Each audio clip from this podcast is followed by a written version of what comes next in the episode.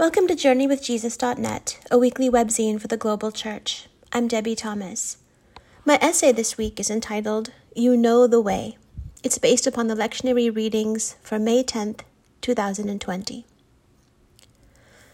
On this fifth Sunday of Easter, the setting of our gospel is grim and somber.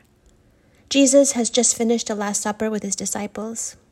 He has washed their feet, given them a new commandment predicted Peter's denial, foretold Judas's betrayal, and told his friends that he is about to leave them. Where I am going, he tells them, you cannot follow now. Needless to say, the words sting and fill the bewildered disciples with fear. What is Jesus talking about? How will they survive if he leaves them? Where will they go? What will happen to their cherished plans? Why is the ground shifting under their feet? Why is everything changing? If you're like me, sheltering at home, obsessively reading the daily headlines, and fearing what life is going to look like for the next many months or years, you can relate to the disciples' questions. Why is the ground shifting under our feet? What's going to happen to our families, our towns, our nations, our world?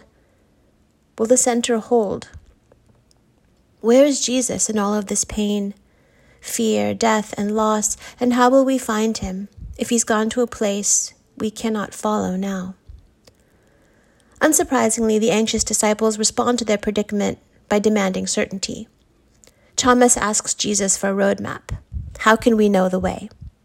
Philip asks for proof. Lord, show us the Father, and we will be satisfied. What they want what we all want, if we're honest, is the religion of the GPS, the five point plan, the 12 steps, the 10 commandments. Do A, B, and C, and you will unerringly arrive at destination D. Jesus' response Do not let your hearts be troubled.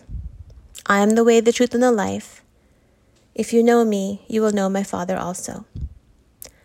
No roadmap, no master plan, no PowerPoint presentation, just himself. Just the messy, intimate, ever evolving, and often confusing business of relationship, of trust, patience, and vulnerability. If you had asked me a few years ago to describe what the Christian life is supposed to look like, I would have rattled off a list of black and white truths as readily as a kindergartner recites the alphabet. I would have insisted that I had Christianity more or less down, and that whatever gaps remained in my knowledge would be filled in along the way. The point of the Christian life being to grow in stone cold certainty about God, Jesus, the Bible, and the faith. So reality has been, how shall I put it mildly, a rude and massive shock. Who knew that my life with God would actually be one long goodbye? That to know God, I would have to unknow God. To shed my neat conceptions of the divine like so many old snakeskins and emerge into the world bare, vulnerable and new, again and again. Like the disciples suddenly facing the end of the incarnation, I didn't know that the process of shedding would be personal and costly, or that it would hurt, or that there would also be a complicated joy, layered and bittersweet, in the pain of parting. Let us pray to God that we may be free of God. The 13th century mystic Meister Eckhart wrote, implying that our conceptions of God must always fall short, always fail. Let's name honestly, he suggested, the impostor gods we conjure because we fear the mystery who really is. Let's admit that we shape these gods in our own image and that they serve us as much as we serve them. Let's dare to commit ourselves to the long goodbye. Well, I'm trying, but I won't lie, it's hard. Some gods slough off easily, but others cling. Like the disciples in this week's lectionary, I find it very hard to let go of one way of relating to Jesus and trusting him into another. Here are some of the impostor gods I'm struggling to prize off now, in the shadow of COVID 19. The God who bargains, transacts, and seals the deal. If I do A, then God does B. If I behave, then I'll be loved. If I mess up, I'll make God angry. If I work hard, I'll earn forgiveness. If I'm the best, I'll earn a blessing. The God whose omnipotence guarantees my safety. The God who spares the children, eliminates the virus, stops the rapist, and diffuses the bomb. who conquers depression, ends anxiety, eliminates terror, and postpones death. The God who explains satisfactorily when things go wrong. The God whose perfect will controls everything.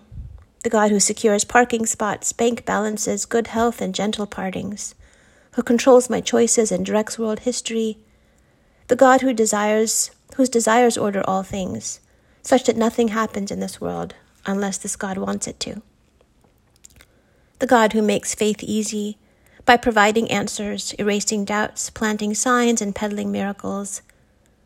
The God who comes when called and leaves when dismissed. The God who parts all clouds and enables me always and everywhere to feel his presence.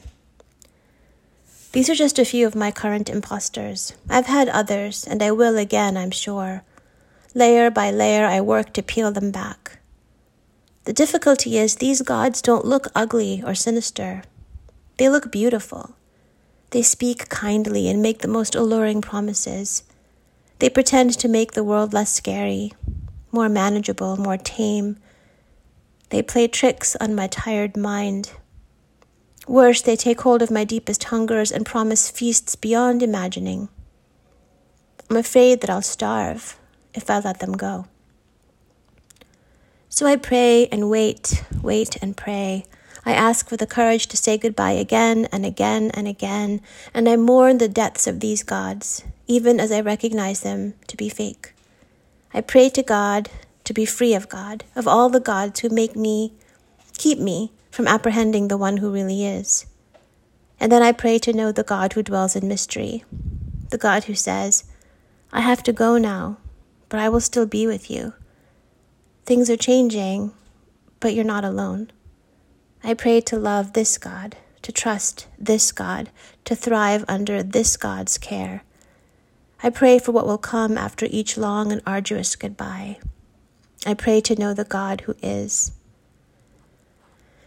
Maybe it feels like a tall order right now to not let your heart be troubled, to trust that you do, in fact, know the way the quiet, unglamorous, risky, but ultimately life giving way of Jesus. But you do. Like Thomas, like Philip, like Peter, like the others, you know Jesus. You know his life, you know his love, you know his death, you know his resurrection. You know what it is to hunger for him, to seek him, to listen for him, to hope in him. You know the way. No, the way isn't what we thought it was going to be. The way is demanding. The way is precarious. The way takes time. But the message of this gospel is still an invitation to confidence, not because we're experts at finding God, but because God has always and already found us. With every unknowing we embrace, God finds us one more time.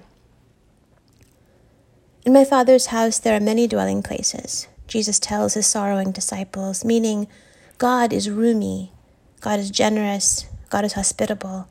God can handle your doubts, your fears, and your questions. God's offer of belonging extends far beyond the confines of this mortal life. I go and prepare a place for you, Jesus says, as he stands in the shadow of his own cross. You have a place with me. You have a place with God. You have a place. A grim setting, real questions an offer of comfort, the promise of home, the way. This is the gospel for our time. The story, your story, my story, our collective story of this precarious, overwhelming moment will not end in death. Though we might feel alone and frightened right now, the way is open before us. We know it. We know Jesus, and because we know Jesus, we know God.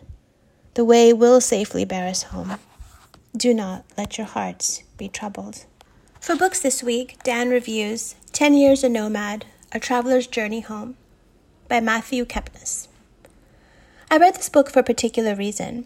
In the last decade, my wife and I have done eight long distance backpacking trips, from the 500 mile Camino Santiago to the 105 mile Tour de Mont Blanc. Without fail, at the end of these hikes, no matter how dirty and tired you are, most everyone says the exact same thing I wish I could keep hiking. I don't want to go home. Well, Matthew Kepnes, born in 1981, didn't go home. He quit his first job after college, started traveling the world, and didn't stop for 10 years and 90 countries. His boss was surprised, his parents were incredulous, and his friends were indifferent. Before he started, Kepnes had never been out of the United States. This book tells how and why he became a nomad, a person who never stops moving, and what he learned about the world and himself. The book isn't merely a travel log of places visited, nor is Kepnes merely an adrenaline junkie who was addicted to travel as a means to more and more adventure, although that is partly true. Rather, and not to spoil his story, his experiences point to a paradox that is articulated by the Southern writer John Graves. Quote, the provincial who cultivates only his roots is in peril, potato like, of becoming more root than plant. The man who cuts his away and denies that they were ever connected with him withers into half a man. So, we need both roots and wings. We need independence and adventure, but also community, commitments, and accountability this memoir explores how Kepnes discovered his hard earned wisdom. For a movie on this theme, see A Map for Saturday. For films this week, Dan reviews A Map for Saturday. I watched this movie for a particular reason. In the last decade, my wife and I have done eight long distance backpacking trips, from the 500 mile Camino Santiago to the 105 mile Tour de Mont Blanc.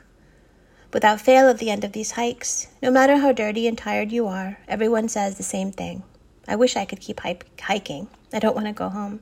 Well, that is the unequivocal conclusion of the dozen people that this documentary follows after they finish an entire year as long term budget travelers.